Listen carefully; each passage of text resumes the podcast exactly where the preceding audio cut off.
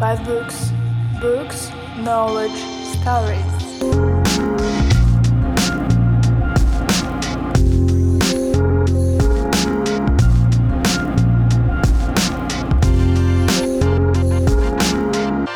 Доброго вечора всім присутнім. Бачите, так. Ми раді вас бачити традиційно в книгарні «Є».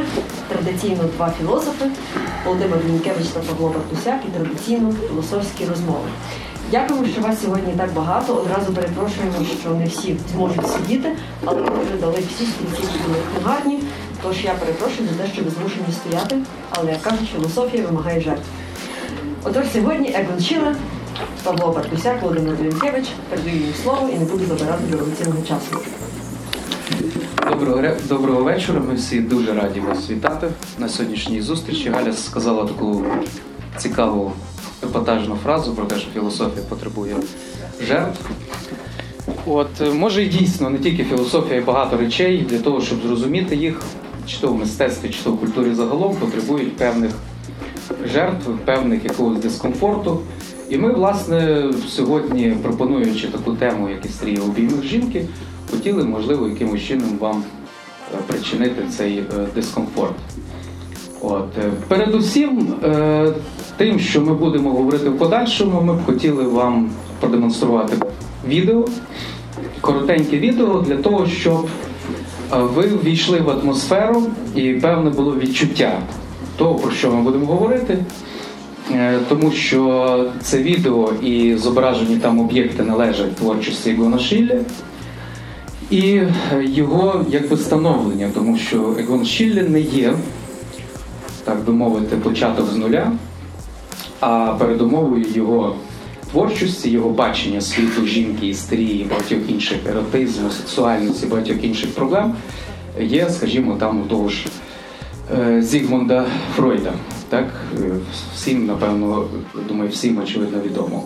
Тому це коротеньке відео нас налаштує, а в подальшому ми будемо вже розшифровувати і говорити. Ну, відео побудовано в такій тріаді, в такій тріаді, як ід, его і суперего. Так, це тріада, яка е, сконструйована тим же ж Фройдом, відомим психоаналітиком. І я думаю, що кожного виникне якісь запитання, виникнуть асоціації, те, що хотів Фройд. Спровокуємо те, що, про що говорив Фройд, про його метод вільних асоціацій. От, а в подальшому ми, значить, проговоримо цю тематику і сподіваємося на ваші міркування, на ваші запитання, відповіді, чим зможемо, щоб ця розбесіда сьогоднішня, яка є, власне, причетною до циклу наших бесід, ми потім обґрунтуємо, щоб вона була продуктивною. продуктивною. Добре, тоді перейдемо до відео.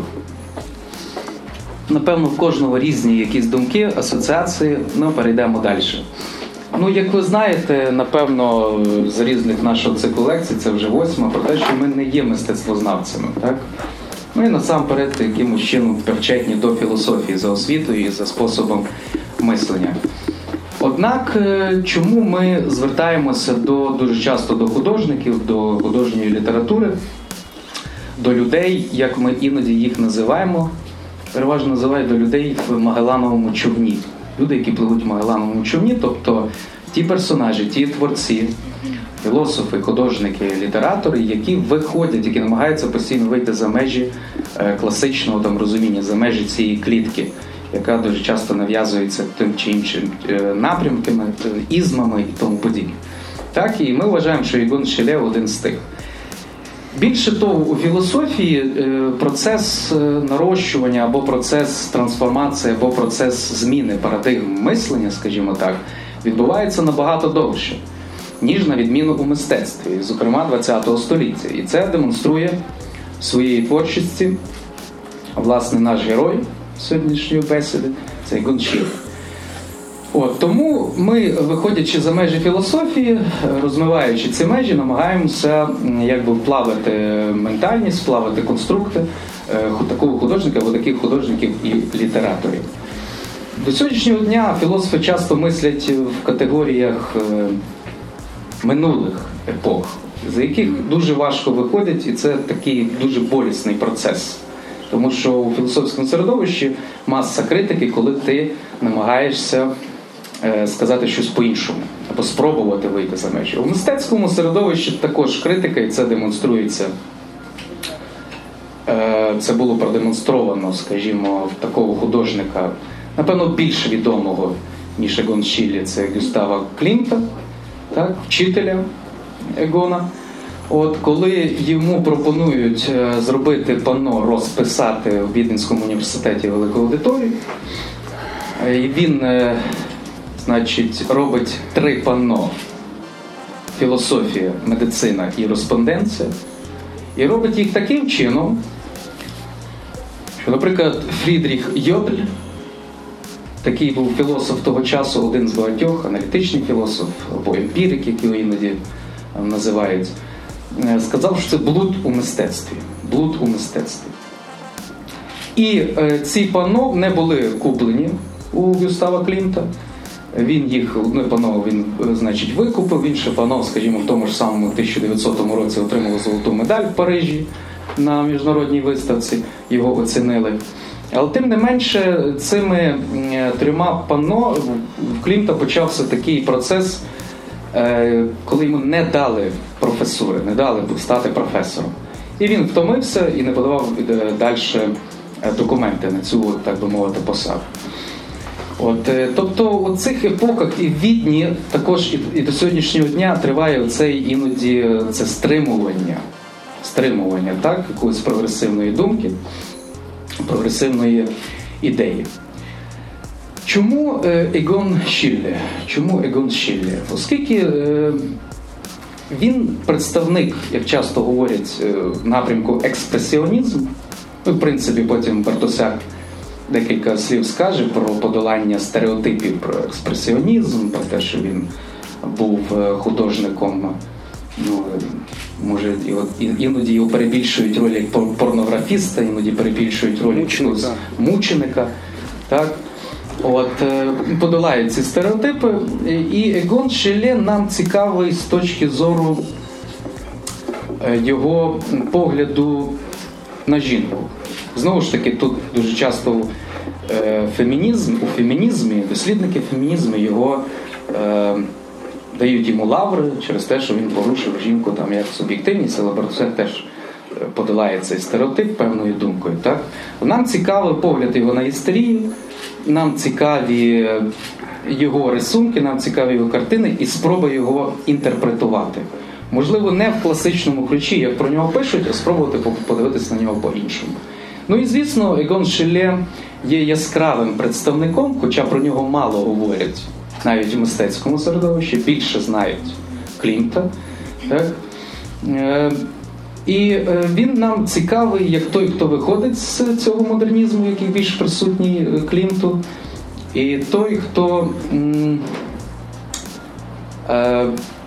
знову ж таки, не є нарцисом, як про нього часто пишуть, так? Тому що в нього багато селф-портретів, автопортретів, а той, який крізь себе або з себе, пізнаючи себе, робить артефакт або робить художній, художній твір, незалежно від його нарцисизму. Хоча кажуть, що він любить своє дуже тіло.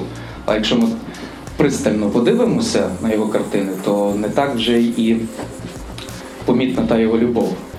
Ну і другий етап, ще один, скажімо, такий нюанс, чому Шілле? Чому Шілле? Тому що Шілле один із небагатьох, який долає класичне поняття у живописі, був в образотворчому мистецтві, це відтворення. Відтворення чогось такого подібного. Так? Тому що тоді вже з'являється фотографія, фотографії, ми скажемо про важливість фотографії, теж зачіпимо. От, він долає поняття мімезису, тобто спроби відобразити красивою жінку, природу і тому подібні об'єкти, такі, як вони знаходяться в натуральному стані, в реальності. Більше того, прикрасити їх. Прикрасити їх. Егон Шілле не шукає цього шляху. Він долає цей шлях, він зображає тіло таким, як воно є, або принаймні намагається зобразити тіло, яким воно є. Більше того, він намагається його деструктувати, скажімо так, або деструктуризувати, бо зібрати від нього органи, так? Зробити з нього тіло без органів, якщо використовувати поняття Жиля Дельоза, там французькій філософії.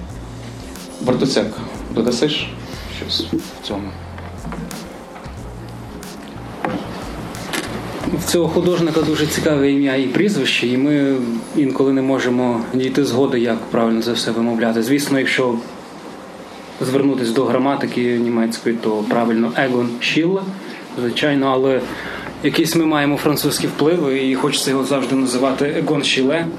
Одним словом, коли ми будемо називати його Шілле, то, звичайно, ми просто забуваємо, і це просто звичка. Звичайно, що правильно це Егон Шілле з одним «л». Дуже часто теж неправильно пишуть його прізвище. А це, до речі, Егон. Звичайно, Егон Шілле, так? Як називали того філософа віденського, австрійського, ти казав? Фрідріх е... Йодель. Йодель, так. Да. До речі, дуже дивно, Відень, класична школа логічного позитивізму, філософії, для нас, скажімо, це... Ну, ми не будемо говорити зараз про філософію, звісно, але це і віденська школа живопису, Клімт, Егон Шілле, еротика, навіть порнографія, жінки, емоції, відчуття, істерія. З одного боку, з іншого у Відні зароджується аналітична філософія, тобто сухість, беземоційність, сон, кома, смерть якась така бездушевна, або, одним словом, негативні епітети можна підбирати годинами, я думаю. Тріумф розуму. Тріумф розуму, чистого розуму, так? Сухого розуму. І як вони поєднуються, так? І не дивно, що віденські філософи, насамперед, з Віденського університету, відкинули пропозицію Густава Клімта розписати стелю, так, в аудиторії. Їм не подобалося, чому Клімт зображує філософію у вигляді жінки. Бо вони як думали, так, що має перемогти розум, чистий розум, без емоцій. Так? Ну, це, власне, німецька традиція філософії така. Це не французька традиція філософії, де почуття дозволяються, де філософія, можливо, в будуарі, якщо згадувати Маркіза де Сада. А німецька традиція філософії чомусь така, що емоційність туди не вписується. І, звичайно, Клімт, а, можливо, йому не повезло, чи Шілле не повезло, що вони народилися у Відні, але... Можливо, а може повезло нам. Можливо, повезло, так, на фоні ось таких е, е, сухих розумів, можна так сказати, емоційність показується в інших барвах, так? Вона більш цінна стає. І, власне, про цю емоційність ми сьогодні і хочемо поговорити. А Олінкевич на початку згадував про значення художників, скажімо, для нас, для філософії. Ми так, ми займаємося філософією постійно, так? Ми філософи, але доводиться дуже часто звертатися у нашій діяльності до нефілософів, до художників. Чому? Тому що а, для нас художники, вони є першими ластівками будь-яких змін, симптоматики століття, скажімо, так? Якщо в столітті змінюється парадигма мислення, змінюється, якщо використовувати термінологію Мішеля Фуко, епістема, спосіб мислення, то художники реагують на це чи не найперші. Якщо у філософії зміни мислення відбуваються, можливо, через століття тільки, так? Там, щоб дочекатися якоїсь зміни, треба, не знаю, скільки жити, перечекати скільки поколінь. Тому що, скажімо, на початку ХХ століття сучасник Егона Шілле Анрі Бергсон, французький філософ, революційний французький філософ, який дає можливість суспільству того часу мислити життя, скажімо, по-новому, але на нього увагу зовсім ніхто не звертає. І знадобилося сімдесят років, щоб ці ідеї знайшли продовження у філософії, скажімо, в Жиля Дельозу. Так? Тобто у філософії зміна парадигм відбувається дуже і дуже повільно. Свого часу, коли Егон Шілле вчився в Віденській академії мистецтв, він намагався поступити туди, він мріяв про навчання в Віденській академії мистецтв, але коли він вже поступив і прочився, здається, три роки, так, він не витримав цього сухого академізму. Так? Яке там було навчання? Античний ідеал краси, антична техніка рисунку. Тобто він хотів певної свободи в техніці насамперед, а йому не давали. І професор, який, у якого він вчився, я не пригадую його прізвище, не пригадуєш? Він сказав, здається, наступне, Напевне, сам диявол прислав мені цього засранця у мій клас. І він погодився підписати диплом Шіле. Він не завершив повністю навчання, але все-таки він отримав диплом з однією умовою, щоб Шіле не згадував цього професора, у якого він вчився. Так? А, тобто на початку ХХ століття в академіях мистецьких вивчали ще античний ідеал краси, античну техніку рисунку. А зараз, скажімо, в університетах, а якщо ми згадаємо якісь курси з філософії, так, досі вивчають античну філософію, тобто Платон, Арістотель чи інші класичні філософи досі вважаються ідеалом мислення, ідеалом думки, тобто на початку ХХІ століття. Це навіть не початок ХХІ століття, а вже дві тисячі сімнадцятий рік. Так? Далі вивчають всі тотально Платона, Арістотеля і Канта. Тобто представників чистого розуму, сухого розуму, який... І ще одне питання, яке нас цікавить, проблема, яка нас цікавить, це як можлива трансформація, так? Що зумовлює певну зміну в парадигмі мислення? Чому, скажімо, Густав Клімт малює картини так, що на них важливий орнамент, задній план, заднє тло? Тому що, коли ми дивимося на картини Клімта, скажімо, на найвідомішу його роботу «Поцілунок», так, ми бачимо чоловіка, який цілує жінку, яка схилилася перед ним, але там такий фон, такий орнамент, що він інколи заважає дивитися на це зображення. Заважає цьому поцілунку, це так, як стіна. Що, щось так, щось не так, так, поцілунок якийсь несправжній. Жінка без емоцій фактично на цьому малюнку. Чоловіка взагалі не видно, як ми знаємо, в Клімта взагалі він ніколи не зображував обличчя чоловіків, а завжди чоло, чи в спину, в нього завжди тільки жінки були показані на а, малюнках. Але ми коли дивимося на цю картину, ми бачимо орнамент, ми бачимо, що він переважає зображення. А Клімт був старший за Шіле на двадцять вісім років, хоча вони померли в один рік. Майже одне покоління, можна сказати. Так, різниця в кілька років. Якщо він починав малювати там в двадцять, Клімту було вже сорок. Так, різниця була все-таки, але...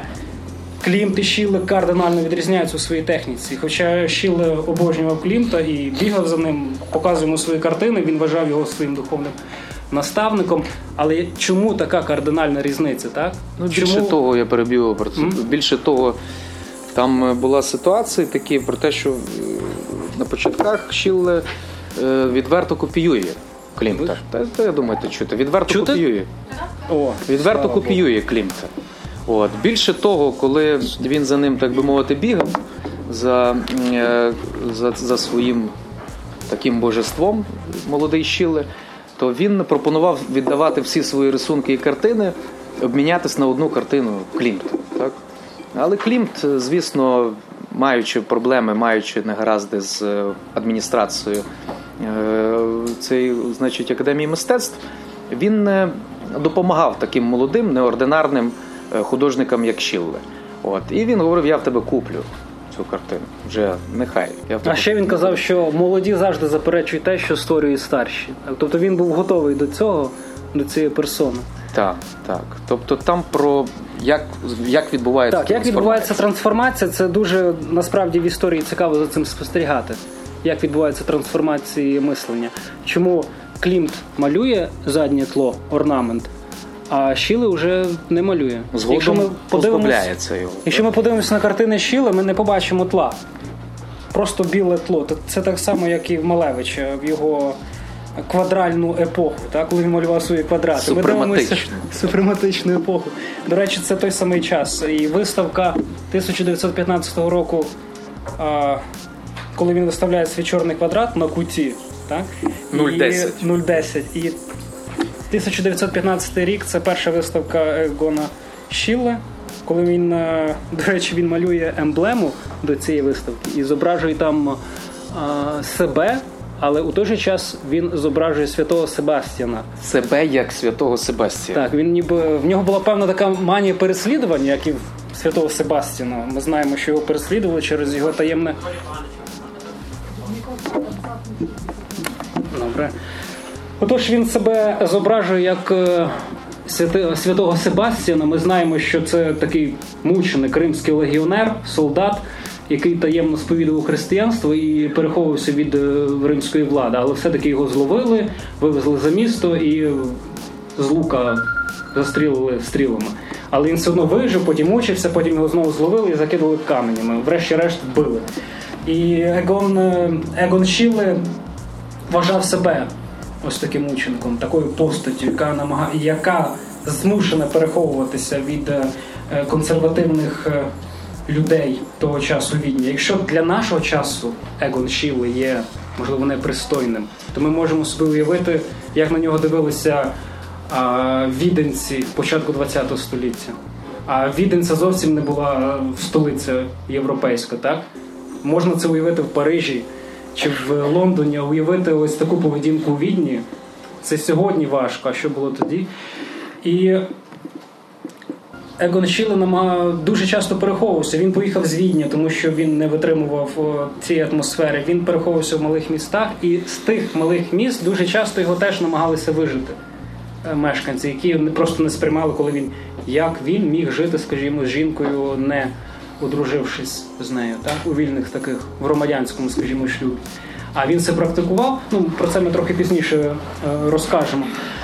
Отож, е, нас цікавить насамперед, як відбувається е, трансформація. І, до речі, саму трансформацію він любив зображувати на своїх картинах. Він підпис, коли малював картини, свій підпис, що це він намалював, ставив у вигляді печатки. Він ставив Шіле, прізвище і рік, коли він намалював. І це і обводив це. Це у вигляді ніби печатки було. І дуже часто він ставив цю печатку в іншому ракурсі. І щоб подивитися, хто це намалював, глядачеві доводилося перевертати картину. І таким чином зображення трансформувалося. Якщо він, скажімо, малює пару, яка лежить в горизонтальному положенні, і якщо ми перевертаємо цю картину, щоб побачити, хто її намалював, то ми побачимо цю пару у вертикальному положенні, і здійснюється певна трансформація. Цього він хотів здійснити, навіть через такий мінімальний елемент, як печатку, як підпис власний. Так? І дуже часто ми дивилися чимало лекцій про Егона Шіле, скажімо, російських мистецтвознавців, читали різні рецензії, і як, наприклад, розглядають Егона Шіле, які розповсюджені стереотипи. Скажімо, що це художник, який перше показує жінку не як об'єкт, а як суб'єкт. Тобто, якщо ми пригадаємо академічне мистецтво дев'ятнадцятого століття, то жінка просто лежала, скажімо так, і художник її змальовував, вона без емоцій, в чоловіка, можливо, були емоції, а вона просто манекен, труп, так? Жінка не жила на цій картині. Або куріні окорочки, як казав. Ну, це як Малевич. Малевич, так? Були такі ідеальні, гарні форми і тому потім, так. А ось Егон Шіле зображує жінку як суб'єкт, вона жива на картині, так? В неї є емоції, скажімо, руки жінки найбільше його цікавили. Це елемент, який цікавив чи найбільше. Можливо, інші були елементи, скажімо, панчохи, так?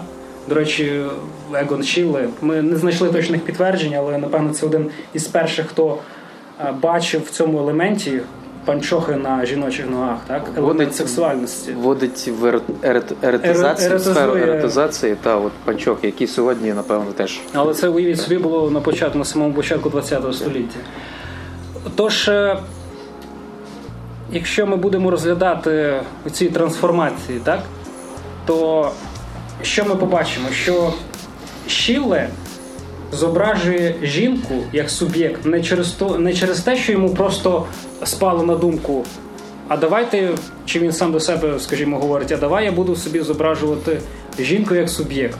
Тобто, як щось вивищене, як щось... Так, бо... щоб вирізнитися бо... на фоні навіть його духовного батька Клімта.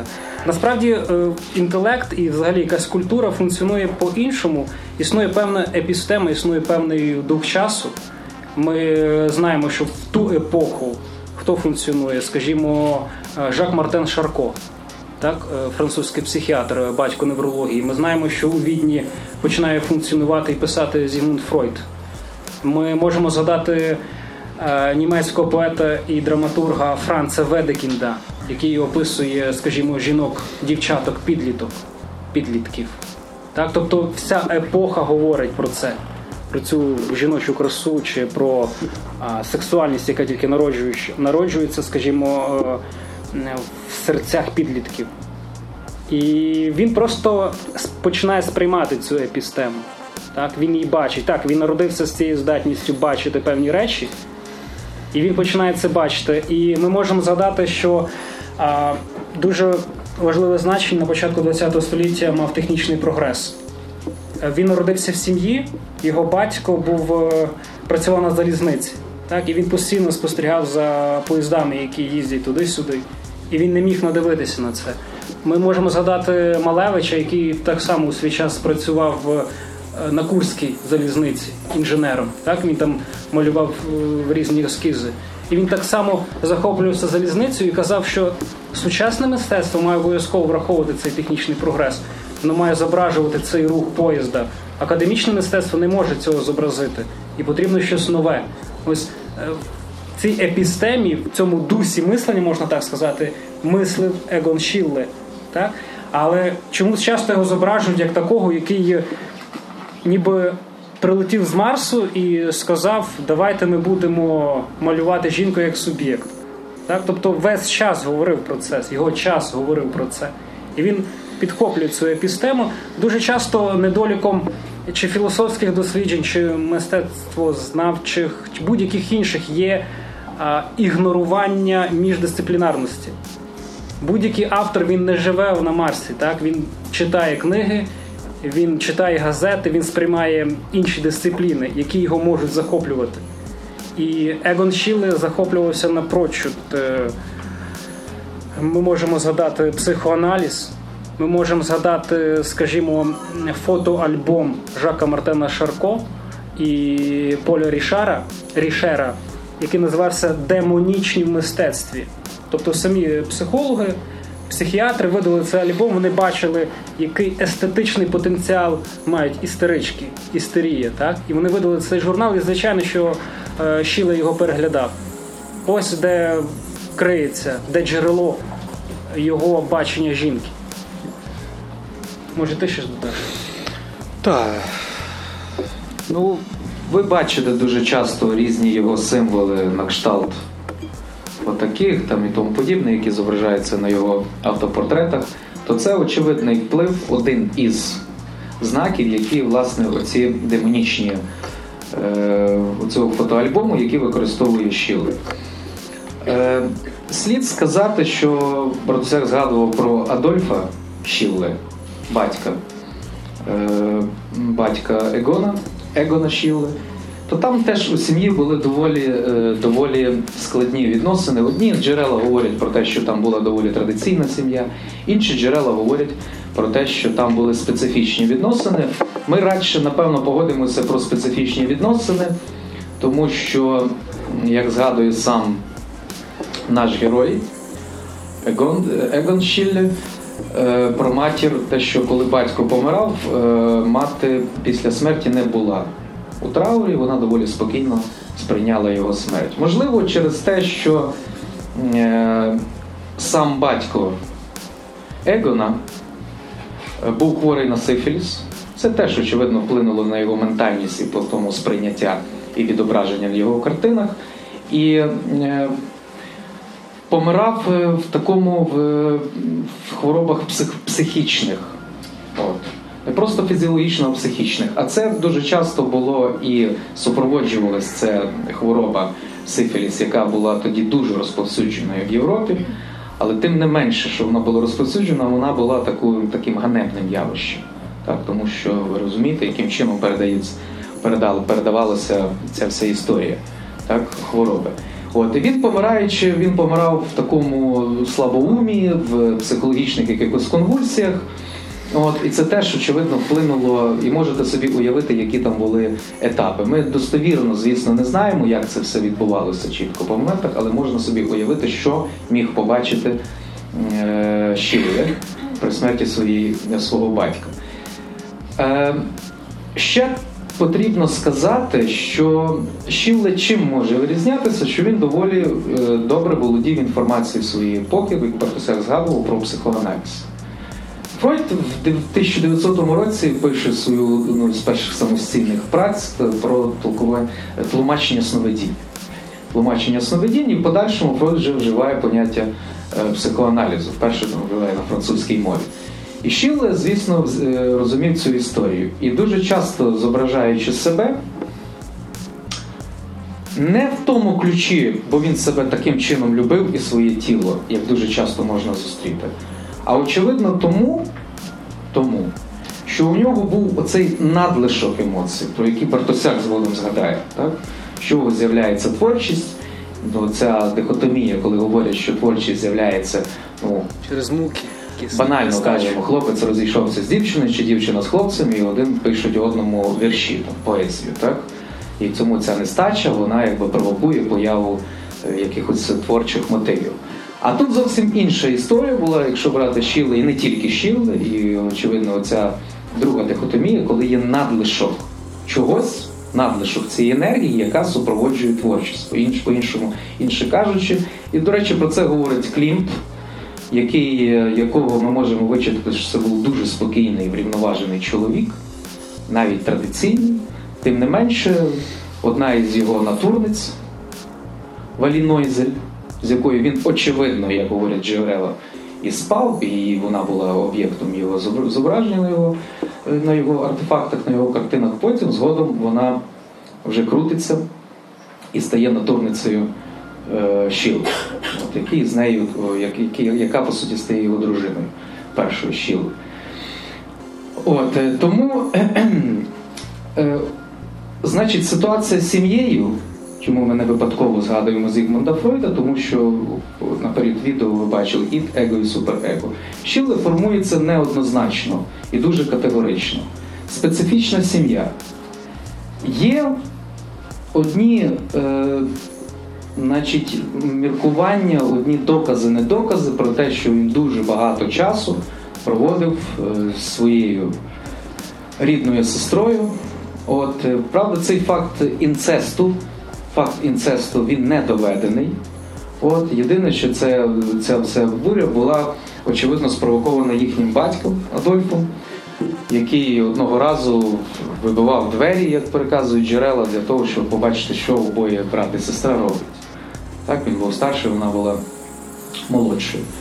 От, чому я згадав цю історію, про цю історію інцесту, який, очевидно, ну ми не, не знаємо, достовірно не будемо, значить, зараз говорити за і проти, тому що «Ід», «Ід» – це те, про яке говорить Фройд як в якомусь феноменологічному сенсі, як наша певна матриця, так?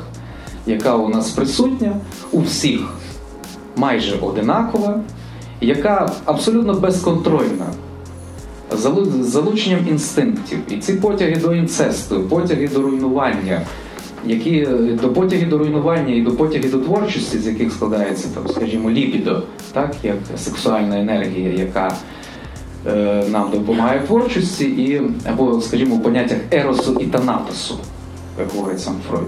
То ерос як сексуальна енергія, і танатос як бог смерті, так, як енергія деструктивна, руйнувати. Знаєте, як діти завжди хочуть заглянути в, в внутрішню, якусь, внутрішню сутність, знайти чи в іграшці, чи в будь-чому, і вони постійно руйнують. І це стосується також і, і тваринок, і тому подібне. Вони постійно хочуть руйнувати. От. І це, тому я не випадково згадав про інцест в, в «Іді». І десь це працювало, і Шілле це розумів, і, і зображував це в своїх десь картинах, воно теж присутнє. От. Як формується певною мірою його там его? Так? Его як е, наша спрямованість по Фройду, по Фройду, наша спрямованість на реальність. На реальність, те, як ми живемо в реальності. В реальності Шілле, очевидно, спровокований формуванням свого іду, або те, що він звертається до іду, або він відкриває, може, більше, ніж звичайна людина відкриває ці, так би мовити, випари від ід, в своє его, в свою реальність. Ми знаємо, що він, закінчуючи академію, знімає квартиру і робить з нею студію, де займається рисунком і живописом. І в цій студії відбуваються такі теж крамольні суперечливі речі, як на той час, як і були б, я думаю, суперечливими і сьогодні, не менше в дві тисячі сімнадцятому році, коли в нього е, крутяться, е, проживають дванадцятирічні, чотирнадцятирічні е, дівчата з вулиці, які по різним обставинам, чи то стали кортизанками, чи то були вигнані з дому, їхні батьки їх били і вони не мали де подітись, вони там жили, милися, їли. От. І він якби мав, так, без особистісних, що сказати, поняття, він мав матеріал для своїх, для своїх рисунків. І це, очевидно, була його реальність, коли е, він на тому і заробляв. Ну, одним словом, тоді було в Відні, та й взагалі в Європі були популярні різні картинки такого еротичного, порнографічного характеру.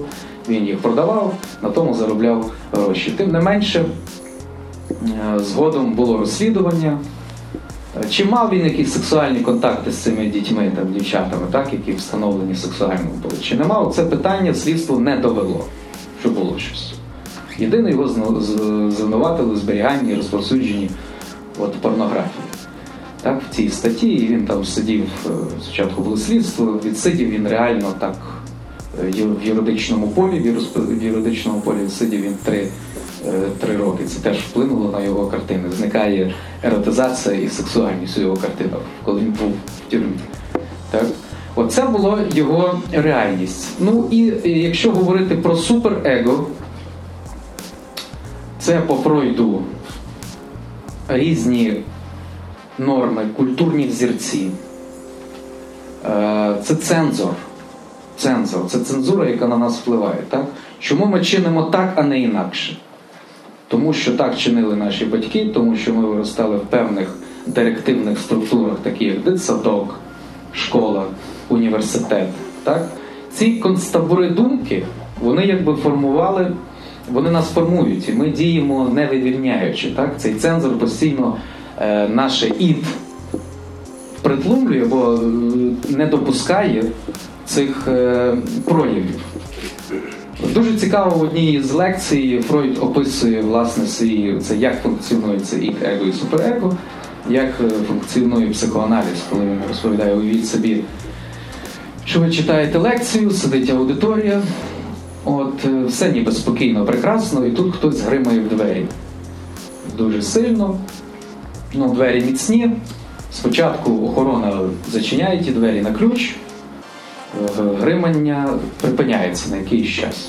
Далі відбувається лекція, лектор говорить, аудиторія слухає, відведеться розмова, потім згодом починається ще сильніше биття, виламуються двері і влітає якась людина незрозуміла. Так? О, так це суперего конструює таких е, е, сильних тілоохоронців, які цю людину просто знову ж таки ліквідовують, десь знову зачиняють за дверима і тому подібне. Це якби процес взаємодії, коли ід постійно виривається на волю. І Гон-Шиле дозволяв, очевидно, і в своїх рисунках і картинах йому е, прориватися. І завершуючи про суперего, е, Гон-Шиле в кінці пише картину вже перед смертю, де він зображає семе, себе, е, дружину свою, Едіт, вже другу дружину. Ну, слід сказати про Валерію Нойзель, яка жила з Шиле, Шилле, перепрошую. Але потім він їй сказав, він закохався в Едіт, він обирав між двома сестрами рідними і обрав Едіт. Ну, така теж трилер, одним словом, любов. І пропонував Нойзель з ним зустрічатися кожного літа, проводити час. Але, звісно, очевидно, вона, як жінка, це по-іншому сприймала, пішла на фронт і теж там загинула від скарлатини, одним словом. Так, ну, трагічно трохи. Тим не менше, от Гон Шиле пише в кінці картину, де він зображає себе, свою дружину і дід, і ненароджене дитя. І ненароджене дитя, тому що дружина, вагітна дружина помирає раніше, він згодом трохи пізніше. Тобто це його суперего, яке він все ж таки зберіг у собі оцю таку, так би мовити, соціальні якісь нашарування, соціальні установки. Так? Думки Партусяк. Що далі? Щодо його квазі-порностудії, він її відкрив. Це цікавий момент. Він її відкрив, можна, якщо так можна говорити, відкрив у тисяча дев'ятсот дев'ятому році приблизно, коли він покинув академію. Він винайняв, винайняв кімнату, і справді в цій кімнаті крутилися всі підлітки. Його звинувачували в педофілії, в сексуальних зв'язках, але ми зараз не про це хочемо сказати. Ми повернемося до його часу, кінець і початок, кінець дев'ятнадцятого століття, початок двадцятого століття. А у тисяча вісімсот дев'яносто першому році виходить п'єса німецького драматурга Франца Ведекінда «Пробудження весни», де головною героїною була дівчинка чотирнадцяти років, яка називалася Вендла. Ось, і він описує, яким чином прокидається у ній жіночність, сексуальність, ці якісь бажання первісні. І тіло розвивається набагато швидше, ніж думка може встигнути за ним. Так? І Ведекінд звертає на це увагу. Ця п'єса того часу була дуже популярною. І Шіле, безумовно, знав її, він її читав. І коли крутилися в його домі підлітки, дівчата, то він намагався побачити те, що описував Ведекінд – «Пробудження весни». До речі, зараз яке сьогодні? сьоме березня? Так. «Пробудження весни» ми маємо. Так сталося, що випадково ми якраз розглядаємо Шіле. Ось, і саме на це потрібно звертати увагу нам, коли ми вивчаємо творчість Шіле. Тобто його цікавило не так порнографія чи сексуальні зв'язки з підлітками, а саме те, як ця сексуальність народжується. Тому що всі в той час про неї говорили. І Шарко, і Фройд, і Ведекінд. Тому в тому нічого немає поганого. А історія з Тетяною, так звали дівчинку-підлітка, яка почала крутитися дуже часто в домі Шіле, вона втекла з дому. Саме через неї його заарештовують, тому що батько настукав в поліцію, так, на Шіле. Хоча він виправдовувався. До речі, цей момент дуже добре зображений в художньому фільмі про Шіле, який називається «Ексцес і покарання», тисяча дев'ятсот вісімдесят першого року фільм. А, до речі, щодо цього фільму і інших е, зображень критичної літератури Шілла, дуже і те, що згадував Лінкевич про творчість як нестачу. А в цьому фільмі зображують Егона Шіле як якогось е, трупа, беземоційну людину, яка просто живе і чекає свого моменту, щоб, скажімо, щось намалювати.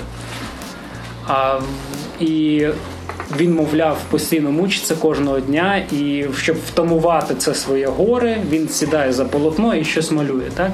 І, до речі, дуже часто в Україні так кажуть деякі українські філософи, що творчість – це нестача. Ми мучимося, ми хочемо написати поезію, ми хочемо написати книгу, ще нам щось намалювати. Але, на наш погляд, творчість – це наслідок надлишку, певно. Так само, як істерія – це надлишок емоційності, це надлишок певної присутності, певних відчуттєвих інтенсивностей у тілі. І, скажімо, концентрація цих інтенсивностей зосереджується, скажімо, у руках. Так? Славнозвісний жест Шіле на картинах. Так, можеш показати? Так, так. Бо до речі, не всі можуть це зробити. Так, я, я не можу. Отож, Шіле, коли він сам себе малює, дуже часто зображує цей знак. Так? А він бачив це де? У фотоальбомах, фотоальбомах Шарко і Рішера. Так?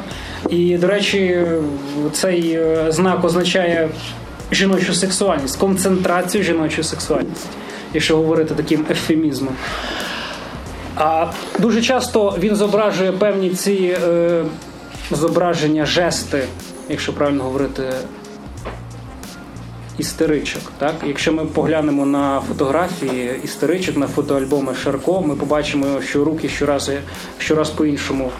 І він намагається показати цю концентровану, інтенсивне відчуття, яким чином воно проходить через усе тіло і зупиняється в певному місці. На це дуже добре звертає увагу, скажімо, французький філософ Жиль Дельос у книзі про іншого художника, учня, можна так сказати, Егона Шіле, Френсіса Бекона, що істерія – це просто надлишок відчуттів. І істериком себе вважав Егон Шілле. Жак-Мартен Шарко, психіатр і психолог французький, що зробив в науці, так? Як він, в чому його новаторський підхід до тлумачення істерії? До нього вважали, що істерія – це, так би мовити, сказ матки. До речі, з грецької якраз істерія і означає матка. Так, що вона, мовляв, не може знайти собі місце в тілі, оскільки дуже часто вона не запліднюється, так? І вона просто гуляє, вештається тілом, і таким чином у жінки з'являється істерія. І істерія тлумачилася суто як жіноче явище. Шарко каже, що це все міфи, стереотипи, істерія має неврологічну підставу, неврологічний ґрунт, вона пов'язана з патологіями головного мозку, з надмірною концентрацією відчуттів, з надлишком. А також Шарко каже про те, що істерія притаманна чоловікам. І, власне, якщо у жінок істерія проявляється, скажімо, в жестикуляції своєрідній, то в чоловіків істерія проявляється у вигляді творчості. Шарко приводив, от уявіть собі, лекцію, О, це демонстрація добре. істерії, що дуже, ну я декілька слів продовжиш, що демонстрація істерії, коли він проводив лекції публічні, то уявіть собі, що наглядним матеріалом була жінка в стані істерії з цими всіма процесами, заламуваннями і тому подібне. Він таким чином демонстрував, що в неї відбувається. Стосовно там і виникла одна суперечка походження цієї істерії. Чи це неврологічно, чи це пов'язано з певними біологічними факторами. Так було незрозуміло, звідки вона береться, ця істерія. От. І І Шарко, і згодом Фройд побачили, що люди, в яких відбуваються ці конвульсії, або які, або які значить, хворіють цією істерією, в них фізіологічних підстав в головному мозку чи якимось інших органах немає. Отже, вони з'ясували для себе, що, для себе, що це все ж таки неврологічна історія. Так, це блукання матки, потім вони заперечили, Бартусяк продовжить. Я ще хотів сказати два слова про Фрейд, чому от в жінки стається істерія. Є славнозвісна така історія у Фройда з Дорі, з Дорі, з його пацієнткою Дорі, яку він все ж таки не дослідив до кінця, тому що вона відмовилась від лікування. Чому з'являється істерія, або одна із причин істерії, яку говорить Фройд? От. Це Витіснення, витіснення якихось сексуальних бажань в жінки, говорить Фройд. Що він помічав на Дорі? Він її запідозрив, хоча його критикували в тому контексті, він запідозрив або почав вилучати у неї якісь асоціативні образи, що вона відчувала сексуальний потяг до батька, до батькової коханки і тому подібне. І звідси, від цього, звідси він якби вибудовує те, що в жінки з'являється істерія. Тобто надлишок, з яким вона не може справитися, тобто суперечливі бажання. Суперечливі бажання. І ми вважаємо, що в цьому є певний сенс, але очевидно, що не повністю. Так? І, в чол... і з'ясовано було, що і в чоловіка ця істерія з'являється, і в жінки ця істерія з'являється через надлишок. Присутності. Присутності у собі, якоїсь енергії через надлишок присутності цього, яка, власне, концентрується в даному випадку е, в руках. Істеричок і Шілле продовжують цю історію, так? Що ти хотів, Бартусяк, ще в цьому сказати? Я тебе перебив. Та, тепер попробуй згадати. а, ото щодо істерії, ми можемо ще згадати інших персонажів, які показували, що істерія присутня наприкінці дев'ятнадцятого століття. Скажімо, потрібно згадати французьку актрису Сара Бернар. Була така зірка кінця дев'ятнадцятого століття. Видатна актриса, вона дуже часто зображувала своїх героїнь, і, до речі, вона і грала чоловічі ролі. Вона, буде так правильно сказати, вона зображувала своїх героїнь і героїв через істерію. Вона любила показувати і вміла показувати істеричні жести, жестикуляцію. І це також підтверджує, що істерія була на першому місці. Це естетична був... категорія. Естетична категорія. Так, це вже Шарко помічає, і, скажімо, Бодлер так само пише, що в істерії надзвичайний естетичний потенціал, в літературі, скажімо. І Сара Бернар підхоплює цю інтенцію, вона е, підхоплює цю епістему і зображує це. І вона, до речі, була свого часу секс-символом цієї епохи, так? І істерія стає не тільки жіночим атрибутом, а вона стає еротичним сексуальним атрибутом. Тобто ці всі е, жестикуляції істеричні, вони постають дуже сексуальними. І е, дуже такий кумедний епізод, або, можливо, і не зовсім кумедний, а влучний. А астрономи назвали кратер на планеті Венера іменем Сари Бернар. Так? Тобто на планеті, яка названа в честь кохання, такий елемент жіночий кратер називають іменем Сари Бернар. Астрономи нашої епохи це зробили. Так? Це дуже гарно, дуже естетично. Тобто в науковців є почуття гумору. Вони пам'ятають секс-символів не лише двадцятого чи двадцять першого століття, але й дев'ятнадцятого. Отож, істерія, насправді, це провідна тема епохи Шілле. І він просто не міг не малювати її. Але, звичайно, що були інші художники, які її не малювали, але, власне, геніальність і полягає в тому, щоб вміти вловлювати своїм радаром якимось, так, своїм радіо оці хвилі, які панують у світі. Ця епістема, яка створюється, скажімо, філософом Анрі Берксоном, так, іншими мислителями, чи Бодлером, чи Фройдом, чи Шарко, він, він це відчував. І він хотів це зображувати на своїх полотнах. Що ще вирізняє його полотна? Скажімо, те, не тільки те, що немає заднього тла, але й те, що він малював всі свої картини з першого разу. Він ніколи їх не редагував і не витирав. Це, до речі, притаманно також і його такому учневі, не безпосередньому, звісно, а посередкованому Френсісу Бекону, який малював не тільки з першого разу, але і завжди на задній стороні полотна. Тобто вони не хотіли нічого редагувати. Як вийде, так вийде, так? І, скажімо, це епістема притаманна початку ХХ століття. Скажімо, ми можемо згадати знамениту російську балерину Маю Плісецьку, яка казала, що найважчі елементи я хочу робити з першого разу. Мені не потрібно тренуватися. Якщо я видатна балерина, якщо я перша у світі, то я маю все робити з першого разу. Так? От це епістема ХХ століття. І Шілле на початку ХХ століття практично перші, хто це впроваджує в культуру ХХ століття. І, безумовно, ми маємо ще згадати нашого попереднього героя, про якого ми розповідали на попередній лекції. Я думаю, більшість з вас не було присутні. Це Анрі Берксон, французький філософ. Ми назвали нашу лекцію «Анрі Берксон біля воріт пекла». Так? Берксон у тисяча дев'ятсот сьомому році, коли писав творчу еволюцію, він відкриває щось, що стало прикметним, наприклад, творчості Шілле. Якщо Берксон знаходиться біля воріт пекла, то, на наш погляд, Егон Шілле заходить у це саме пекло. Так? У нього вже немає ілюзій. На наш погляд, те, що вирізняє ХХ століття, це відсутність ілюзій. Це притаманно не тільки а, культурі, мистецтву, філософії, це притаманно фізиці, скажімо. Ми можемо згадати Альберта Ейнштейна, який практично в той самий час, у тисяча дев'ятсот п'ятому році, здійснює свої знамениті відкриття саме на ґрунті відмови від певних ілюзій, скажімо, від е, поняття ефіру, яке жило у фізиці багато і багато століть. Тобто початок ХХ століття – це насамперед початок тотальної відмови від е, будь-яких ілюзій.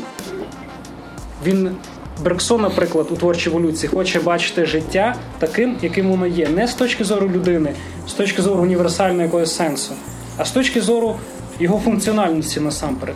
І перший розділ творчої еволюції він присвячує розвінчуванню певних ілюзій. Скажімо, це механістичний термінізм і фінальність, щоб не бачити життя в термінах минулого чи в термінах майбутнього, а він пропонує бачити життя в термінах теперішнього.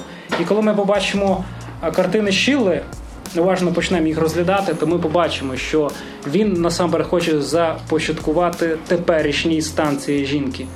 Концентроване відчуття, що вона відчуває. Тому ми назвали сьогоднішню нашу лекцію «Вечір» «Істерія в обіймах жінки». Тобто примат стану жінки над її особистістю. Так? Він хоче вловити цей момент. Жінка – це передусім її стан. Якщо трактувати творчість Шілле, то ми можемо саме таким чином сказати. Тобто не жінка контролює певні свої емоції, а емоції стають контролюючим об'єктом, можна так сказати, орган. Інстанцією. Або інстанцією. Так, контролюючим органом. Регулюючим органом. І потім це дуже добре вловлює французький філософ Жиль Дельоз у своїй книзі про художника Френса Бекона. Так, розділ, скажімо, істерія. Що істерія – це насамперед надлишкова присутність. Присутності в організмі, відчуттів, емоцій, гормонів стільки, що вони просто не знаходять собі місця і мусять десь концентруватися. І вони зумовлюють характер, поведінку, слова тієї чи іншої особи, тієї чи іншої жінки. Додаш щось?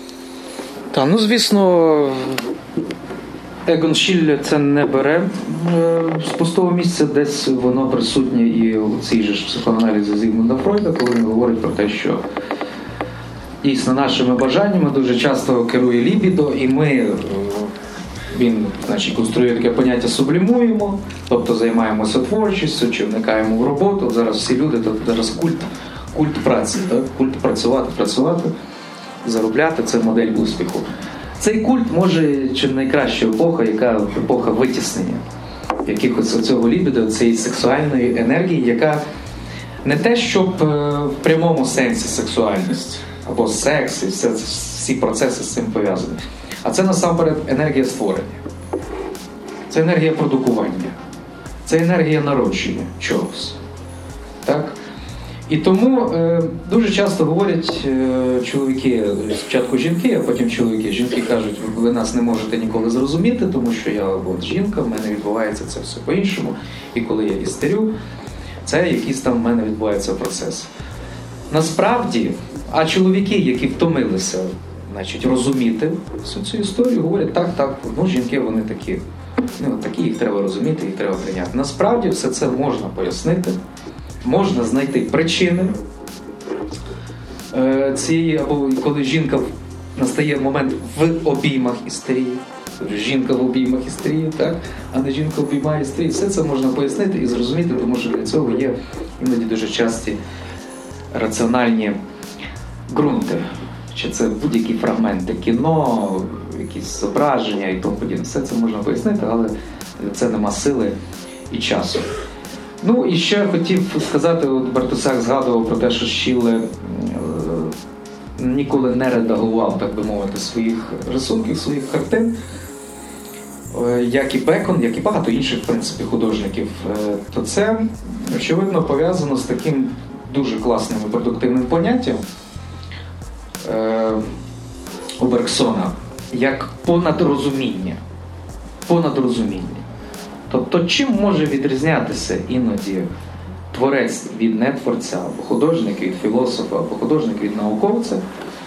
Тим, що художнику дано, можливо, частіше, не тільки деяким іноді філософам, так і, і біологам, і фізикам, як Отенштайн, дається щось безпосередньо.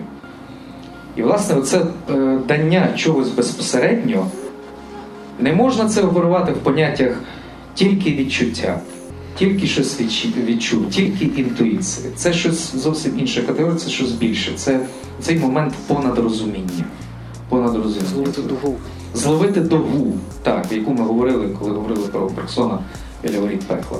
От зловити цю довгу. Знаєте, нагадаю, як в зварюванні, в процесі зварювання металу до металу, так? Це ж не просто можна зварювати автогеном, можна зварювати електродами, як кажуть, так? Я не знаю, може це дивно звучить, коли ми говоримо про такі речі, і про електроди, і автогени, так?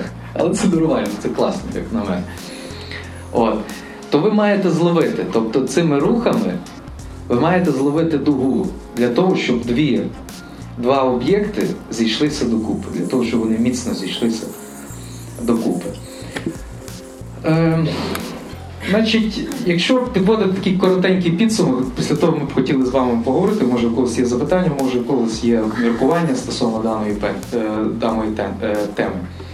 Значить, ми спробували подолати певні стереотипи, які ми можемо зустріти всюди про Егона Шілле, Егона Шілле. Так, про те, що він тільки експресіонізм, бо він не тільки експресіонізм. Взагалі експресія як вираження, вона і присутня і в імпресіонізмі. У всіх. У всіх напрямках мистецтва присутня і враження, і експресія. Тобто оцей умовний, дуже умовний мистецтвознавчий поділ, імпресіонізм, експресіонізм і тому подібне, це доволі умовно, тому що експресія... Художник починає творити і думає про експресіонізм. Звісно, він не думає. Це просто якби те, що ми говорили, зловити добу або зловити понад розуміння. Так? Це умовність. І тому і щіль для себе там не, не зараховував. То я експресіоніст, умовно кажучи. Там була група е- нових художників. нових художників. Він єдине, що створив, та, в контексті цього, цієї віденської сецесії, всім відомої. О, це подолання цих стереотипів, це Шілле як відображення певної психоаналітичної теорії.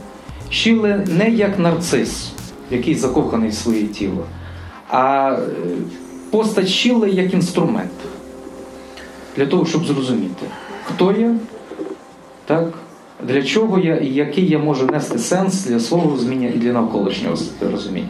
Ще одна важлива буквально річ, те, що для Шілле було важливо публіка. Йому було важливо вражати. Те, що, в принципі, в культурі сучасного мистецтва гіперприсутнє. Так, і в музичному, і в музичному, і в живописі. Це спроба вразити. Для того, або заговорити через, заговорити через враження.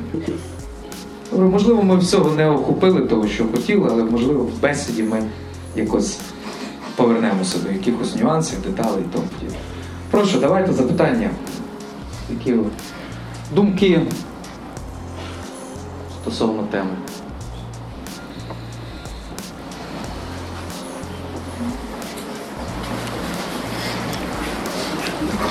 Праворуч. Хочеться сказати, ну, не запитання, а на рахунок думок. Дуже вдячна за позицію розмежування педофілії, яка є дійсно нездоровим потягом до е, домінування над е, слабшим. І е, позиції в мистецтві, де береться сексуальність, дуже, е, можна, ну, грубо кажучи, в лапках, але все-таки самодостатньої особистості, яка, в якої вже ця сексуальність проявилася.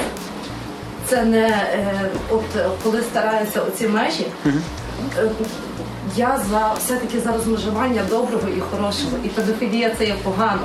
Але є хороше, є хороше, це коли пропагандується здорова сексуальність.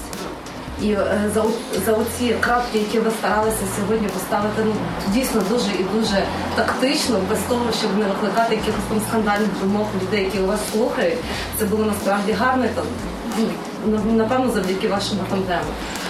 І на рахунок істерії, яка, ну, про яку говорили багато, і яка також дуже сподобалася ваші думки. Знов таки не запитання, а просто е, приєднуюся до того, що ви сказали, що, ну, істерія це завжди надлишок, істерія завжди буде цікавою. І не, не тільки, не тільки кратер Венери, а істерія вона взагалі цікава чим? Тим, що якщо немає надлишку, це означає, що воно знайшло відгук, воно не залишилося в тобі. Ну, на, надлишок це те, що є і мало, мало піти. Треба його реалізувати, реалізувати сублімувати, так? Так, так. І якщо це не відбулося іншим шляхом, так, це викликає істерію і потребу сублімації. Сублімація там жінки істерії, чоловіка, це і мистецтво, ну, як ми розуміємо, жінок в мистецтві також дуже багато, тому знов-таки не питання статі, а питання, який шлях обирає особистість.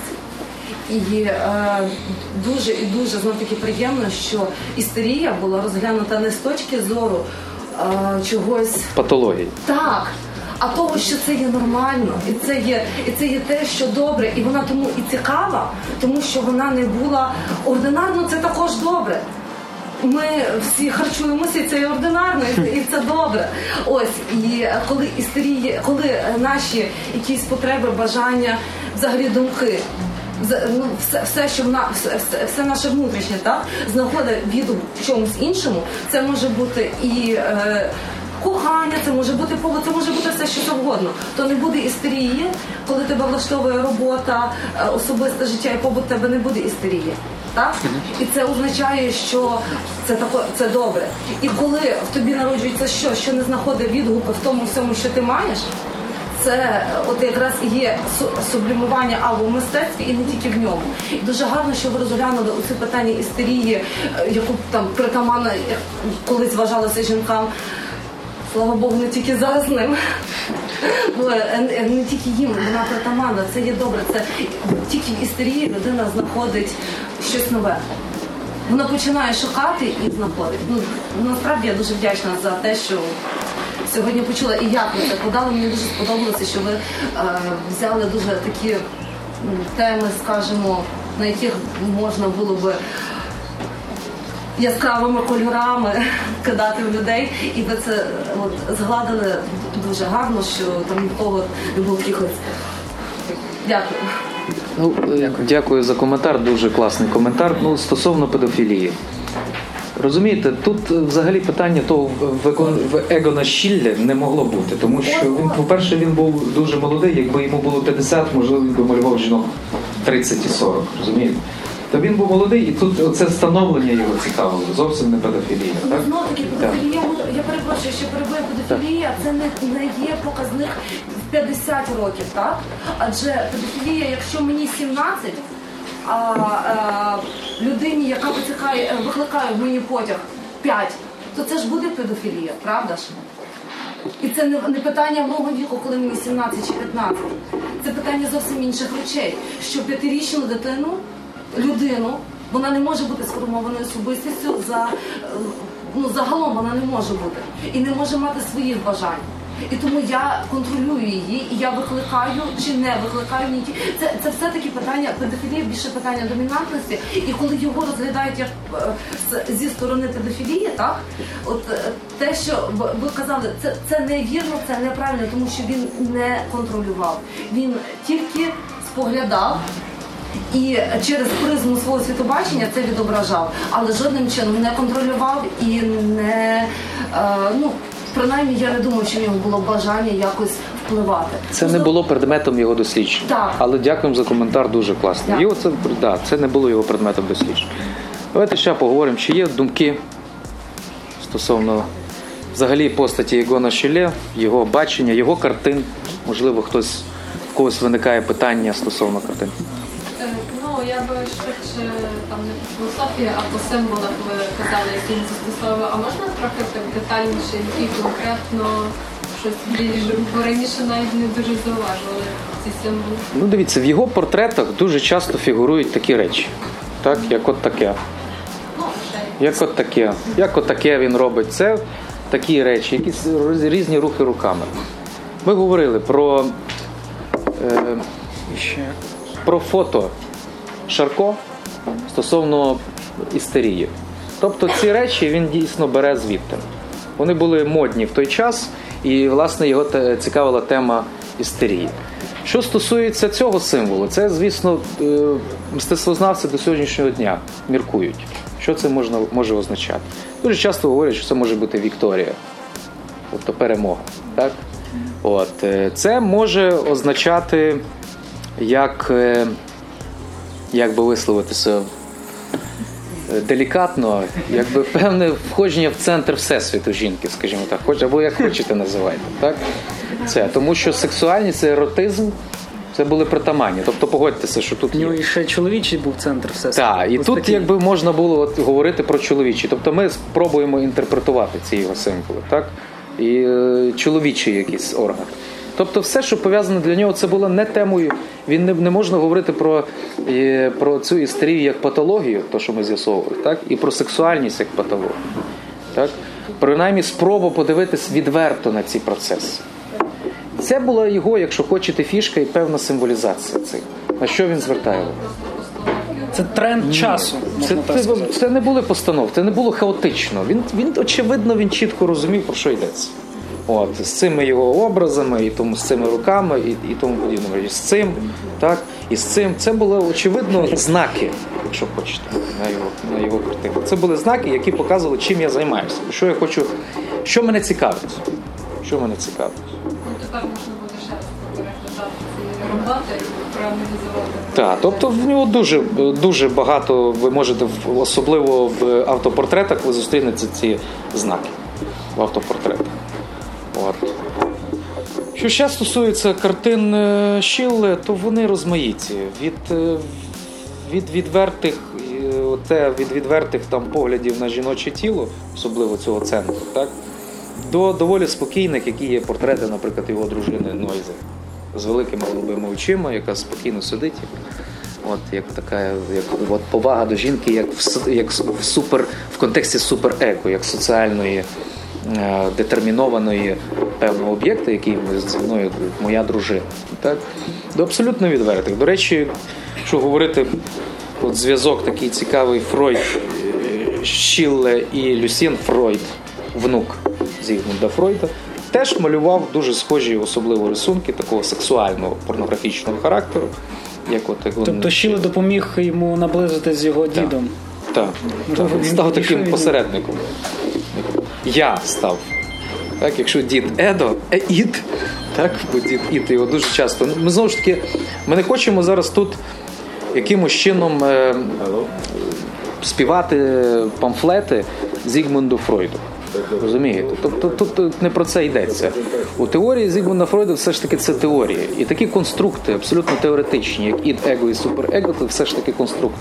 Але це геніальна спроба, епохальна спроба побачити, або принаймні структурувати персону, людину, особистість, якщо хочете. Побачити, що там відбувається анатомічно в ментальному сенсі. Бо ми не можемо розрубати череп і подивитися, що там ми не знайдемо там ід, его і суперего. Але це геніальні конструкції, які абсолютно мали вплив, абсолютний вплив, зокрема на мистецтво. В який вплив? Ну, от спочатку Фройд говорить там про е, гіпноз. Він бере це, значить, оце фундамент на гіпнозі, він бере від Шарко. Це ж цей психолог, який за допомогою гіпнозу ми можемо вилікувати цю ж істерію або вилікувати інші психічні проблеми. Але згодом Фройд говорить, що це доволі неефективний метод. От, а кращий метод, метод вільних асоціацій. Коли пацієнт говорить все, що йому заманеться. Таким чином розкриває і розказує про свої сни, так?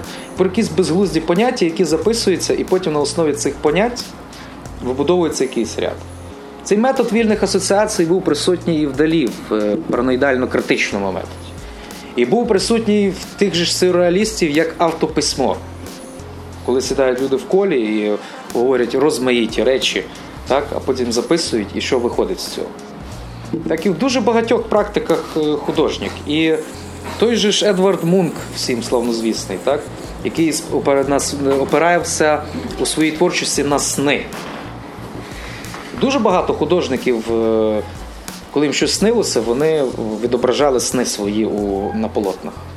Це найкращий матеріал, це дивовижний матеріал, тим більше, що якщо до Фройда сни вважалися ну, просто якимось відображенням, що в тебе сталося минулого, минулого там, тижня чи минулого дня, то Фройд він концептуалізував сон як підказку. Причому ефективну підказку, яка що нам, про щось нам говорить. І ніхто, дуже, і ніхто по сьогоднішній день не має такої критики, що сон – це безглуздя, або сон не, не має жодної... Це відображено в мистецтві. Чи там в сюрреалізмі, чи в кінематографі дуже часто в цього ж. В різних фільмах, там «Макхолланд Драйв». Хто зробив фільм «Макхолланд Драйв»? Девід Лінча, так? Девід чи там в, сері... в славнозвісному серіалі «Твін Пікс», де, де, власне, дуже продуктивно використовуються ці ідеї автописьма і оцього ідеї з інтерпретації сну. Тому це цікавий матеріал, чомусь про нього мало говорять, саме про Егона Шілле мало говорять. Вистава Клімта всі знають. У нього орнамент гарний. Так. А от Егон Шілле, попри те, що він копіював спочатку Клімта, він виходить за межі. Це от він паралельно, наприклад, з тим же супрематизмом, Малевичем, нашим українцем. Паралельно от у них спільні виставки авторські. Так? Ну, в, в Казимира в п'ятнадцятому році там була виставка футуристів нуль десять, а в цього була приватна вже виставка в Шілле, тому що у нього був покровитель потужніший. Вистав Клімт. Все одно Малевич впаяв свою картину та, по центру. Так, та, але він по центру поставив свій супрематичний квадрат. Добре. Чи є думки ще з приводу цієї теми?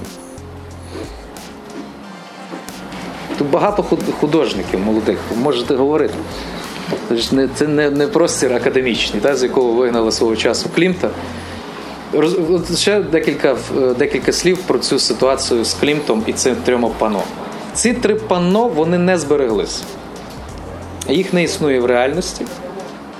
Вони там згоріли за певних обставин, інших, інше десь там щось постиралося, тобто вони не є.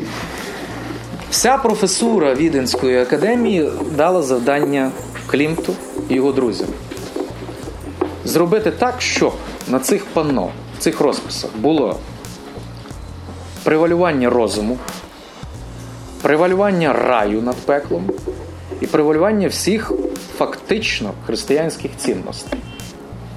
А Клімт, як художник, попри те, що він все ж таки там модерніст, і все ж таки в нього ще там присутня ця мозаїка, бо це фрагментарність, суцільна фрагментарність, він не може працювати, е, знаєте, як от була фраза «сецесіон» у Віденської сецесії.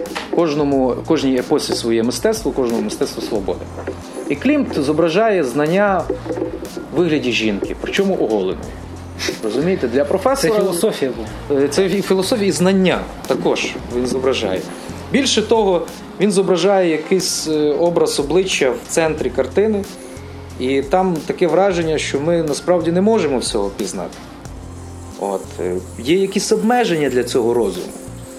Уявіть собі для професора вісімдесят чи там, шістдесят років, який займається аналітичною філософією, для якого розум і християнські цінності, і дух от академічного середовища, де вчитись працювати, працювати і в праці сконать, нашого славнозвісного, так, письменника. От уявіть отакий спосіб побачення.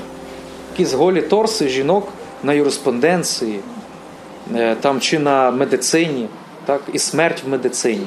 Тобто медицина, яка встановлюється, винаходять інсулін на початку ХХ століття, винаходять антибіотик, пеніцилін, якщо я не помиляюся, так, винаходять ліки проти туберкульозу на початку ХХ століття, а тут Гюстав Клімт зображає життя і смерть просто. Наче смерть якоїсь медицини. Очевидно, можливо, і Клімт тоді розумів, як ми сьогодні можемо розуміти, що європейська медицина – це лікування симптомів, а не хвороб. Так? Всі ми купуємо в аптеці, що коли в нас грип. Ліки, які лікують симп... або забирають, або знищують симптоми, але не лікують джерела захворювання. Так, але вмирають завжди від симптомів. От.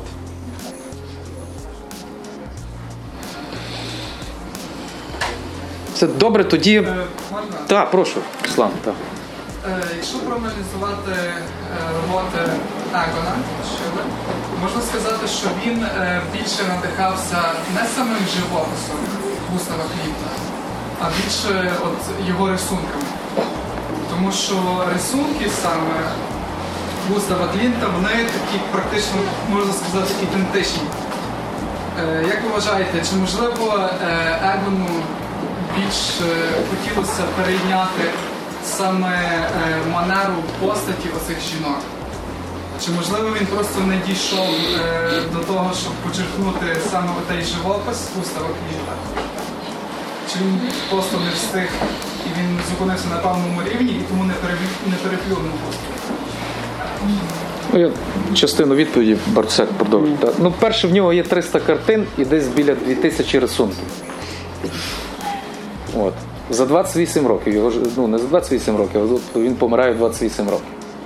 триста картин і дві тисячі рисунків. Ми вважаємо, що Шіллер, не те, що він мав досягнути, спочатку дійсно він копіює, але потім він, в нього з'являється абсолютно своя манера. І він не хотів, він не хотів цього живопису Клімта, він хотів власний стиль. Він цього завжди бажав. Коли він пішов в армію, там, через три дні після одруження з цією Едіт, він... Його в армії дуже поважають, він фактично не воював в реальних бойових діях, але він був, би мовити, головним художником армійським. От. І він набуває більшої популярності в армії, ніж до армії. От. Але він завжди бажав свого стилю. Завжди бажав свого стилю. Тому Клім тут ти додаш. Ну, до речі, оця група нового мистецтва, яку він заснував, вони написали маніфест, в якому Шіле пише, що художник повинен бути абсолютно творчим, і він має знайти власні засади для творчості і не має права звертатись до минулого чи традиції. Тобто Клімт для нього це був просто детонатор, який привів в дію цей вибуховий механізм Шілла. Він почав діяти, і про подолання, про живопис, славнозвісна картина Клімта «Поцілунок», який ми згадували, так? Він малює алюзію, робить алюзію на цю картину. Він малює, якщо не помиляюсь, це називалося «Кардинал і черниця», так? Де кардинал цілує черницю. Що він робить на початку ХХ століття, так? Які він символи використовує. Це можна порівняти з тим, що робить Френсіс Бекон, коли він малює Веласкесового Інокентія X, так? Що є Інокентій X, похмурий, дуже серйозний, але Френсіс Бекон малює його як? Під мантією все гудить. Там є, так, там є організм, там є залози, там є внутрішня секреція, так? Виробляються гормони, які не дають спокою жити нормально, спокійно Інокентію. І як він зображує Бекон Інокентія X, який кричить, який не може витримати цієї напруги. А так само дивиться Шіле на Клімта, на поцілунок. Чоловіка взагалі не видно, жінка без емоцій. Мовляв, він її просто використовує. Це експлуатація сексуальна, еротична. А Шіле зображує кардинала і черницю зовсім по-іншому. Вони сповнені емоцій. Їх, їхнє тіло видозмінюється, воно якесь сповнене хвилями певними, так? І там багато емоцій, там багато еротики. Тобто він долає таким чином Клімта, можна так сказати. У собі. І, власне, в його найбільш відомій картині, в його живописі, не лише в рисунку. Та, прошу. Терапію, скажу, ну, власне, сьогодні арт-терапія вже довела, що вони один з найкращих засобів для подолання, скажу так, надмірної історії, бо історія кажуть, не зовсім заходить, як надмірна складна історія. Можливо, і тоді це був один з таких способів, перший такий, ну, це не зовсім обґрунтовано так не було, але десь намацювалися шляхи до подолання. І ви згадували за Бергсона, все-таки, одного разу до Бергсона потрапив. Він ж був один з, один з тих, хто сповідував ірраціональну доміну над раціональним, разом з Фройдом, Юнгом, там, Шпангером, Зіммелем і іншими такими лятними філософами. Він не був матеріалець, це таке питання, але вважав, що війна неминуча. Як ви ставитесь до цього? Щодо Бергсона ще. Його цінував Норберт, він на високу Бергсона, до речі, він цілу групу присвятив. Думаю. Бергсон, зараз дуже небезпечно говорити про Бергсона, тому що це може зайняти дуже багато часу. Ми, ми раді говорити про Бергсона. А щодо ірраціональності, то ми минулого разу намагалися акцентувати увагу на тому, що це міф, це навіть не стереотип, а міф – це... Ми не хочемо використовувати зараз звичні слова, але насправді це дуже великий стереотип. Бергсон, Фройд, вони ніякі не ірраціоналісти, тому що ід, несвідомий чи життєвий порив – це реально існуючі елементи, вони реально існують у світі. І, скажімо, Бергсон каже, що таке життя. Він не каже, що це духовна сутність. Бергсон каже, що життя таке, яке воно є сьогодні, завдячує своєму існуванні функції рослин здійснювати фотосинтез. Тобто хлорофіл – це, власне, загадка життя. І я не думаю, що ірраціоналіст може говорити настільки матеріально. Тобто, якщо почитати творчу еволюцію, ми там жодного ірраціоналізму не знайдемо. Якщо ми почитаємо тексти Фройда, ми там нічого ірраціонального не знайдемо. Навпаки, тобто, навпаки. Сон, можливо, це щось ірраціональне, але ми всі його бачимо, ми всі відчуваємо щось. Ну і навпаки, він намагається пояснити це. Він не говорить це в поняттях містерія, фантоми і тому подібне. Він говорить в дуже серйозних обґрунтовах, причому на рівні експерименту це відбувалося. Тобто несвідоме – це реально існуюча функція, це реально існуючий елемент. Добре. У мене було питання.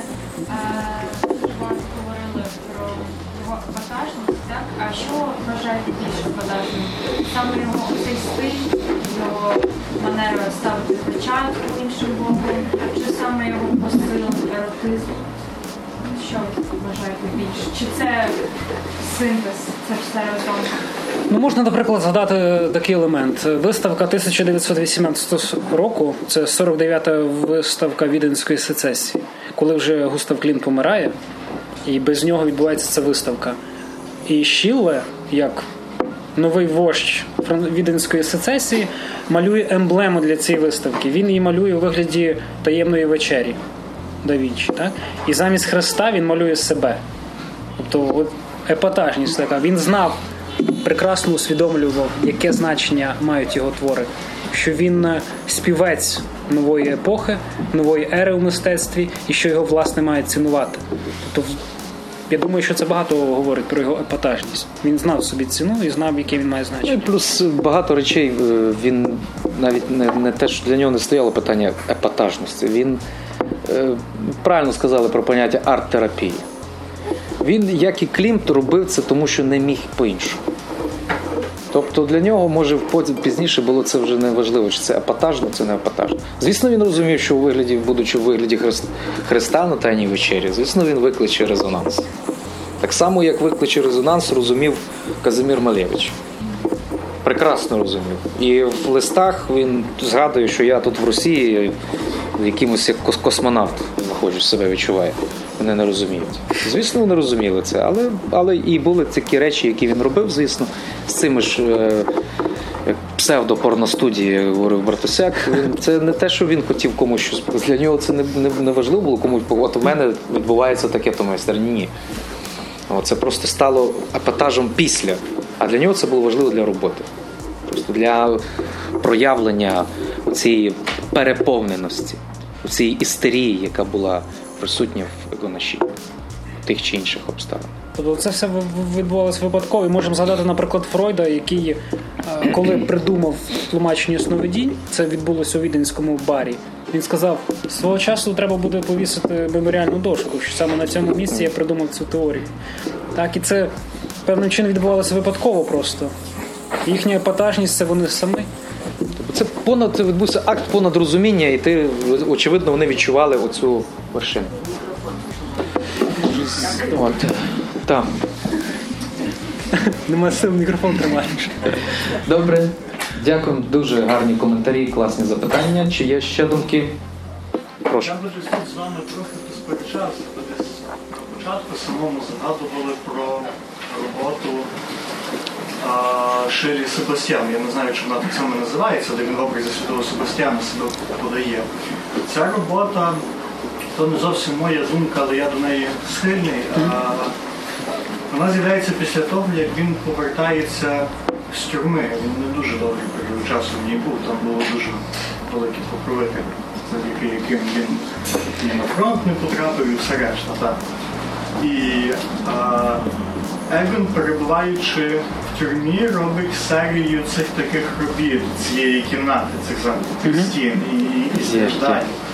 І Ярослав Кравченко, Ірина Кулик, той же Шорстка в політиці і в культурі, йде зі схильною до тієї ж думки, вважаю, що ця робота, і пізніше вона мене буде нести до роботи «Таємна вечеря» Сецесіону, що він подає себе як того, хто страждає через нерозуміння суспільства, несприйняття суспільства і інших речей.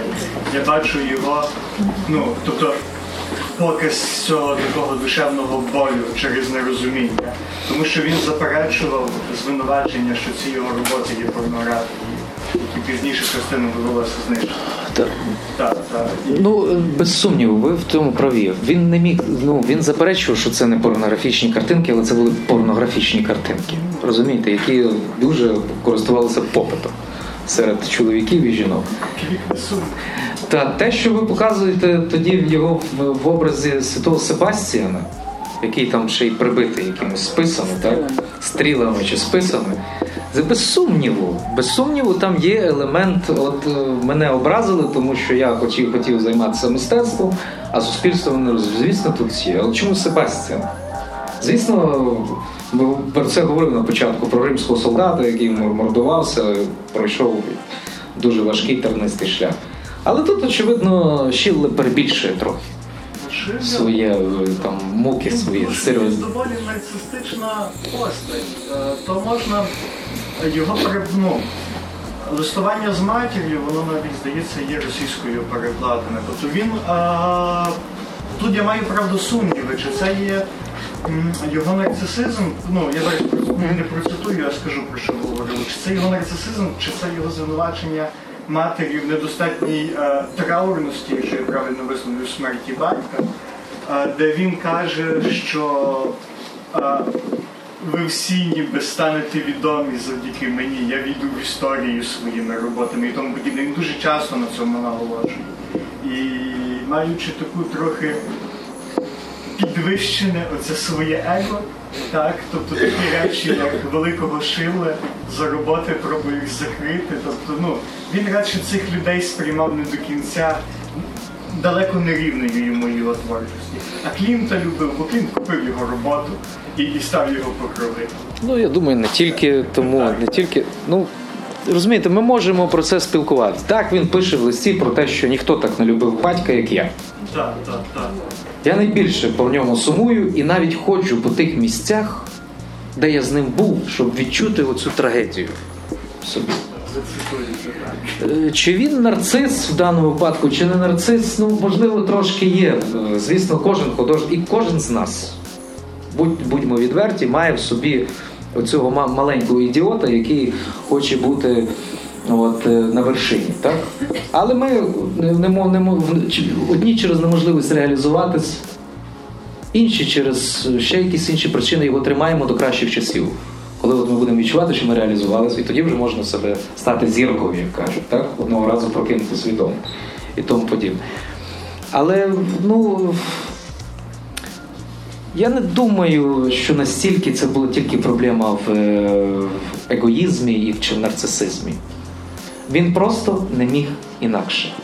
Він просто не міг інакше. Так само, як є в нашій психіці механізми захисту, коли ми витісняємо якісь неприємні або контроверсійні для нас думки, бажання і тому подібне, ми їх відкидаємо, так? Десь на кращі часи. Так само, очевидно, в Шилле відбувався цей ж механізм захисту. Коли він себе вивищується, намагався уникнути дискомфорт. От. Ну, тут, тут дуже часто в художників, особливо таких, які в Магелановому човні, присутні мистецтво як е, спроба реабілітувати себе. Або, або тут треба ще сказати, що в нього не було шансу себе реабілітувати і виправити. Він прожив всього-навсього двадцять вісім років, можливо, був би він старший трохи, цього вже не проявлялося. То, і, звісно, ми його таким запам'ятали. А всі інші митці, творці, я думаю, вони в молодості не були менш скромними. Потім вони могли просто це реабілітувати, компенсувати більшими справами. Той же ж Фіцджеральд. Так, той же Фіцджеральд. До речі, пише... це та сама епоха. Так, коли він пише «Ніжна ніч» там, чи «Великий Гетсбі», це один Фіцджеральд. Так, який розкошує, який зі Зельдою екстравагантні, і є маса грошей, і вони тусуються в різних колах. І це інший, і це інший Фіцджеральд, коли він пише його крах. Коли він розчаровується в всіх цих ідеалах, в цьому багатстві, і в цьому ж і так, в цьому всьому стилі життя. І врешті-решт гине. Так, може, може би дійшов до цього і дати б йому нагоду, може би Шилле дійшов до цього етапу. Але він не дійшов. І ми, до речі, про призначення. Ти не хочеш сказати про момент призначення? А, ну, дуже часто кажуть, що, мовляв, він прожив двадцять вісім років і не виконав до кінця свого призначення. Ну, це один із стереотипів, який, до речі, намагався подолати Андрій Бергсон, що в живих організмів, взагалі в біології, не має бути такого поняття, як призначення, як якась ціль чи фінальність. Тобто люди просто по-іншому не можуть. Є в біології дуже е, таке гарне поняття, як воно є, тому що воно може бути таким. Так, запитую, а чому слон такий великий? Навіщо йому такий організм? Якщо він йому заважає, скажімо, втікати або доставати якісь гілля. А тому що природа просто може створити такий організм. Так само Шилле. Він творить такі речі, тому що може, тому що ця епістема в цей період дозволяє це здійснити. Ось таким чином можна говорити. І я думаю, що Френсіс Бекон, його учень, опосередкований, компенсував за Шилле його поведінку, тому що більш скромного художника годі знайти у двадцятому столітті. А Френсіс Бекон інколи взагалі не розумів, а чому ви до мене пристали? Я художник хіба? Я просто собі сижу у своїй квартирі, малюю картини. Йому присудили якусь премію, чи запрошують на виставку, а він думає, якого милого, я що, відомий художник, куди вони запрошують? Дайте мені можливість посидіти, піти в бар в районі Сохо, Він був скромний, не вважаючи, іноді він сварився там в барі, іноді сварився. Але так був скромний переважно. Так, можливо, він компенсував. компенсував. Тобто він і мається на увазі не говорив, що давайте мені нагороди найбільші, так, я художник. Може він був. Так. Всі думають, художники і молоді історії, всі нарциси і гуманістичні, до цього покорення. Те, що, а може він нарцис, а може ні. Та всі художники нарциси і всі поети тим більше. Тому що, якби вони не були, якби вони себе не любили, вони... Для чого вони тоді пишуть? Хіба не для себе, не для когось пишуть? Для чого вони друкують? Для того, щоб люди побачили, дочитали, для чого малюють і роблять виставки, для того, щоб їх якби піднесли і тим самим підвищили їм самооцінку. Це теж правда. Це теж одна із правд. Ну, я не бачу сенсу обговорювати нарцисів чи не нарцисів, бо вони задивили. Тому що всі художники такі, тут зараз всі молоді. Ну, не будемо, не будем, якби всіх ліпити в одну масу скляну, там, чи, ну, але, чи гіп, але, гіпс. Але, тому що ми е, вчимося в академії для того, щоб і думаємо, ось ми вивчимося і потім будуть нам гордитися, а якщо там, наприклад, нас за щось створили, чи в школі, чи там, в академії, чи чимось, ну, не підходили, так, в рамках. Ми собі думаємо, от, коли я стану відомий, всі будуть думати і казати, а як добре, що ця там учениця чи студентка тут навчалася і взагалі, ну... Буде дошка меморіальна. Всі, всі так надіються, особливо в школі, до речі, всі так надіються, що потім в школі будуть їх згадувати, так. Ну, але це всі художники так само. Та і не тільки художники. Добре, дякуємо. Тепер, чи є, чи є запитання щодо думки? Обговорення ще не було сорок хвилин. Це дуже вам дякуємо за те, що прийшли. До нових зустрічей.